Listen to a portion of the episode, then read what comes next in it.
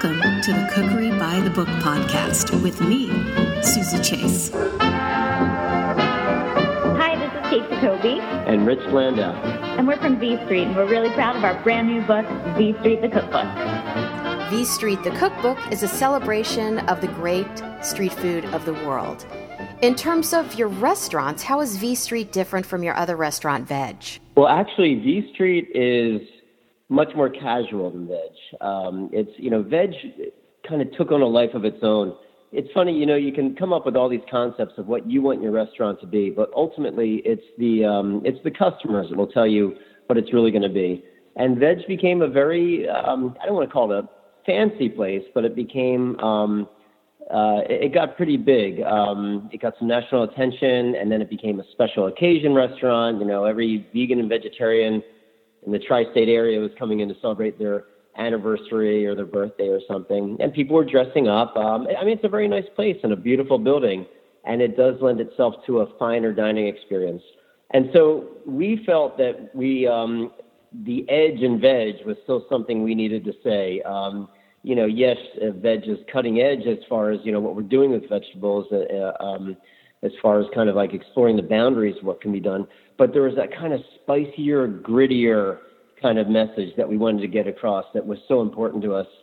And that's why we uh, opened V Street. It was just something from a culinary aspect that we still needed to say um, and an experience we wanted people to have.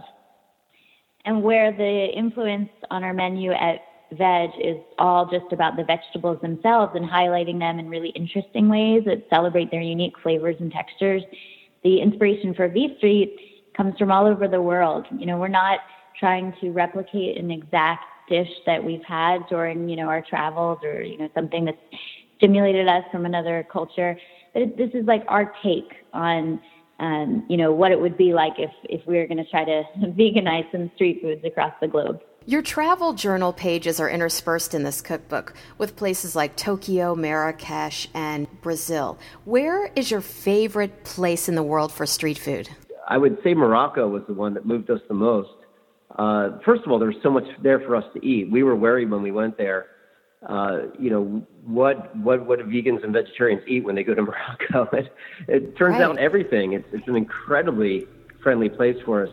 And we found the most incredible things just, you know, walking down the street one day, even after lunch, we're like, oh, wow, onion crepes. Looks amazing. Had to go in there and eat, even though we just ate lunch. These things just kept popping up at us that we had to eat, even though we were full. And to me, that's what makes a great food experience is when you know you, you just have to keep eating.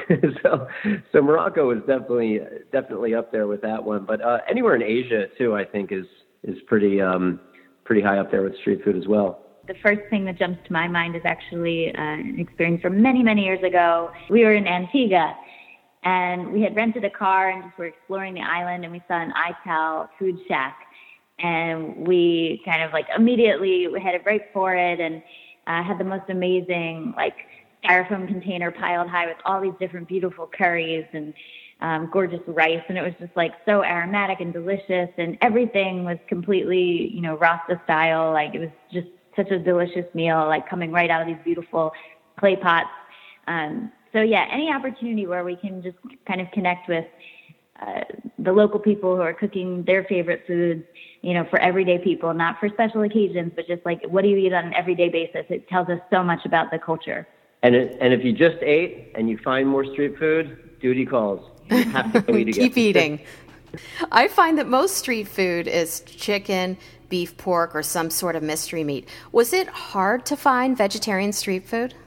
Yes, in a lot of places we we really stumbled. Uh, a place like Hong Kong, where we thought it would be a breeze to eat uh, vegan uh, street food, nothing. I mean, just a whole bunch of dead animal carcasses hanging everywhere. So, I mean, it was really, uh, you know, there was really nothing there as far as Hong Kong went. We, you know, we found some decent uh, meals in restaurants in Hong Kong, but we didn't just walk the streets and you know get flooded with options there. Uh, it's a little bit easier, I think, in Japan and in Korea um, and in uh, in Singapore. Uh, it all comes down to there. You know, there's a great Buddhist tradition all throughout Asia, and it all comes down to how prevalent that is in that particular culture. And you know, the the more the more you see the the more Buddhists you have, the more vegetarian options you have. How has the idea of being vegan changed over the years for you? I started up with Rich in the restaurant in 2001. And back at that time, it was funny because vegetarian was uh, sort of off putting to a lot of people, let alone vegan. And now here we are, 2016, I think vegan has become such a buzzword um, where it's no longer strange or, or, you know, baffling to people. I think it's actually become, in some cases, very trendy. And some people, celebrities especially, have made it um, kind of, you know, like something that a lot of people are more interested in learning about and incorporating into their lifestyle. And the word incorporating is interesting because I also see this change where even five years ago, if you were going to be part of this very exclusive vegan club, you had to be strict, you know, and there was sort of like a vegan yeah. police out to get you, prove you wrong if you if you wavered. Um, but what I've noticed, you know, because we like to think that we pay close attention to the food aspect of, you know, this movement, but then beyond the food, I think that anybody who's, you know, been vegetarian, vegan, um, in recent years, there's been this more inclusive effort to encourage people to lean vegetarian and vegan. You don't have to commit and be perfect, but, you know, baby steps, leading in that direction, um, trying to, incorporate more of that philosophy into your lifestyle has been much more accepted. And I think it's more effective because people, you know, you don't want to be feeling threatened, like you've got to overhaul your entire life. So for that reason, I think a lot more people are open-minded to, you know, maybe maybe it's one meal once a week or, or whatever it is, but uh, a lot more people are interested in plant-based foods these days. And I'll add that culturally, I think it's fascinating how much, uh, how mainstream veganism has become. Uh, and you know, this is really just the beginning. But we see we saw the changes early on. Uh, for instance, a, a, bus goes by with a billboard on it for Silk. Um, Morningstar Farms on a commercial on TV. But you know, maybe uh, you know, and we see these for the first time, and we're just shocked by it because you would have never ever seen this five, six, seven years ago, and yet it's happening. So now it's become, oh, there's the Morningstar Farms commercial again, no big deal. But you know, perhaps the um, the most interesting thing we saw was on Saturday Night Live when um, Justin Timberlake uh, dressed up as a block of tofu, singing "Come on down to Vegan Town," um, and just kind of you know going back and forth with this this guy who makes sausage. And Kate and I just sat there watching it, waiting for the punchline. Okay, when are they going to make fun of the vegans? When you know are what, what's going to happen? When's someone really skinny going to come out? When's um, whatever it's going to be? We were waiting for the punchline and there was there wasn't a punchline. It was just kind of you know wasn't celebrating what we're doing, but it was just speaking of how mainstream this has become. It is a commonplace word. We were watching uh, uh, House of Cards the other night, and the word vegan popped up on there just as a part of a conversation, not this wow kind of do you believe these people kind of thing. It just happened to be in the conversation. So it's amazing. Um, as students of this uh, of this uh, progress, as students of this movement, it's amazing to see all the baby steps turn into these kind of big leaps as we're going on. Your carrots caught my eye in this cookbook. I noticed that you leave on the skin. Describe your technique for carrots. Well, the, one of the reasons we leave the skin on, I mean, you have to find the right carrots. You know, if the carrots have dirty, you know, gritty, hairy skin, you got to peel it. But the particular carrots we get, which are actually jumbo organic juicing carrots, have beautiful skin. And that's where a lot of the flavor is. And you can also, when you cook them right, get this kind of like um, almost a blistery, crackly effect on the skin, which is beautiful.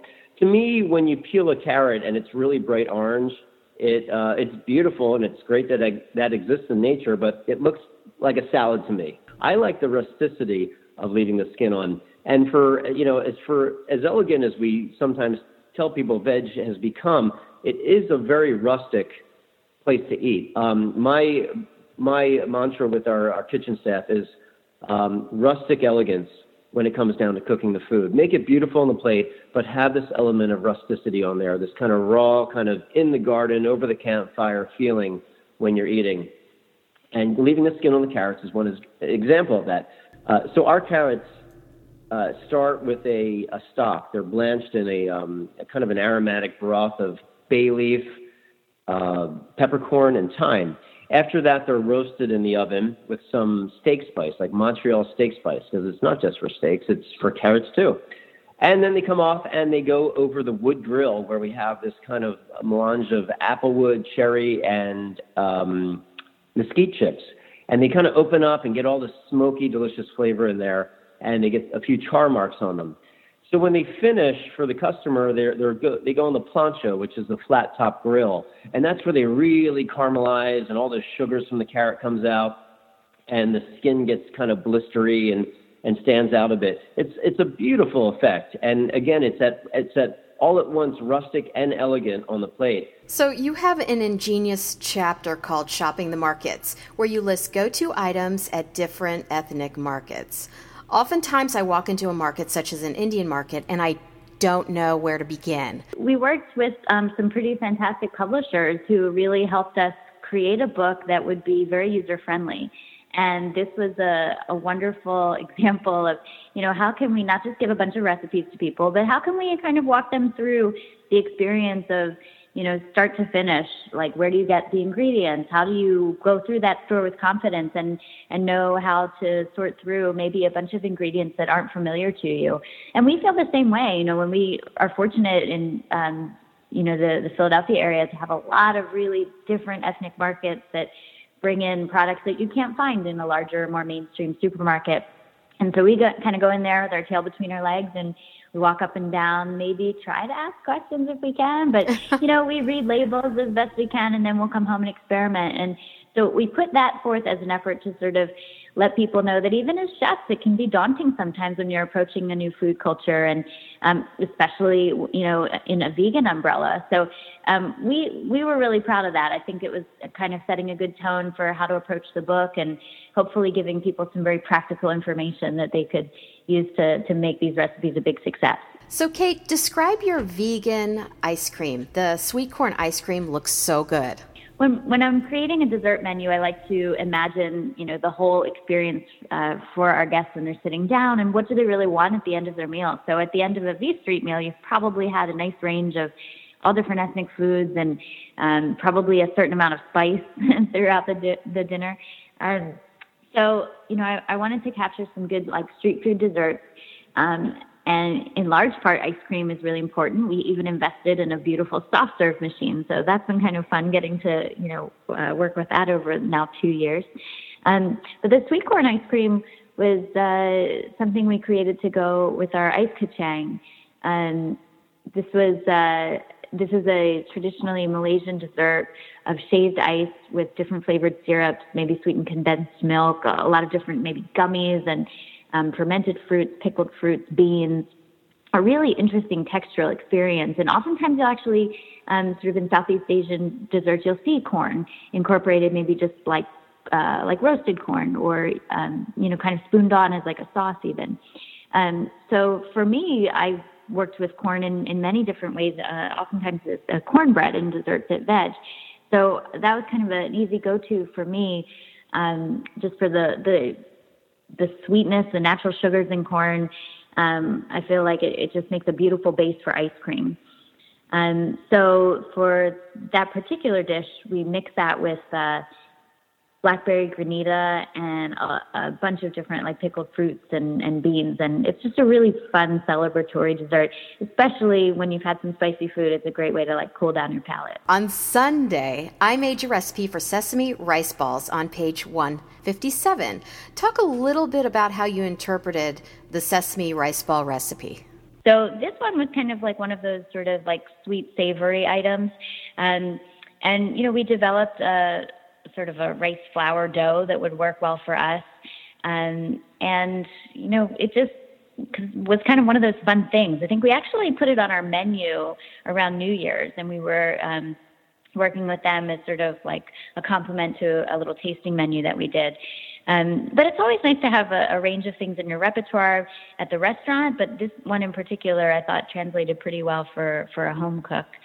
Um, when we were in Tokyo, um, I remember thinking like the the dessert options weren't all that vast. You know, it was like a lot of mochi and um, you know green tea ice creams and things like that. So it's it's a little bit of a adjustment when you're thinking of like certain Asian style desserts and how you're going to incorporate them onto uh, a broader menu over here.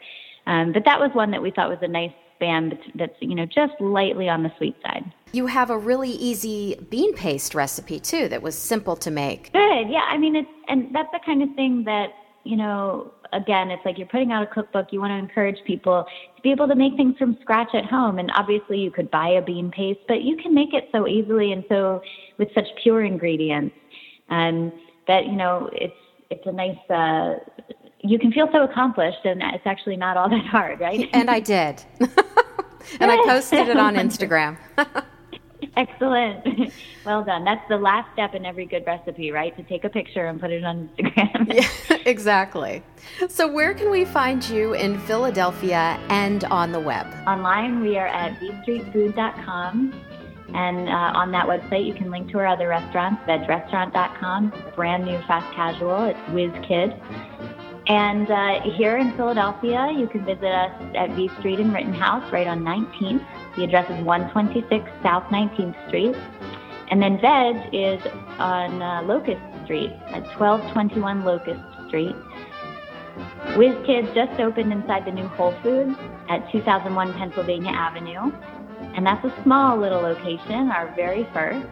The sort of flagship Wiz Kid is going to roll out next to V Street at the end of this year. The address there will be 124 South 19th Street. And again, that'll be a few months out. Rich and Kate, you have taught us that you don't have to eat animals to have a good meal. Thanks so much for coming on Cookery by the Book podcast. Our pleasure.